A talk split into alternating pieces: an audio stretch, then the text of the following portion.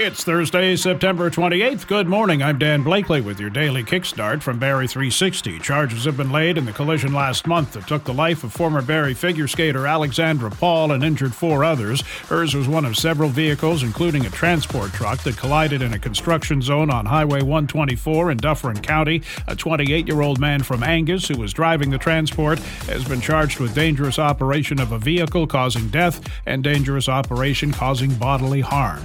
It is tested Your Smoke Alarm Day across Ontario. Here's why. In 2022, uh, the Office of the Fire Marshal put out that we saw in Ontario 133 fire fatalities, many of which were resulting from a lack of working smoke alarms in um, homes around the province. Barrie Fire Service public educator Kate Foster says that was the highest number of fire fatalities in Ontario in more than 20 years. We have more with Kate on fire safety on this week's What Barrie's Talking About podcast available now from streaming services and at barrie360.com. Deloitte Canada sounding optimistic about the economy says things will start to turn around in the first half of next year and pick up a lot of steam in the second half. Public high school teachers have said yes to binding arbitration if they can't get a deal done with the province, meaning no strike to back their demands. 13 legendary rock acts will be inducted into Canada's Walk of Fame this evening. Glass Tiger, Loverboy, April Wine, and Chilliwack among them. They will be inducted by radio DJs and TV VJs of their era.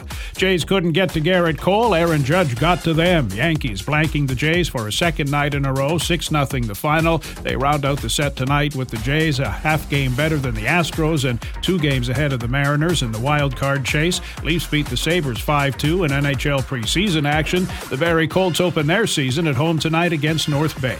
Some sun today, breezy, high near 20. That's your kickstart for September 28th. We're back again tomorrow. Until then, remember, hate has caused a lot of problems in the world. It has yet to solve any.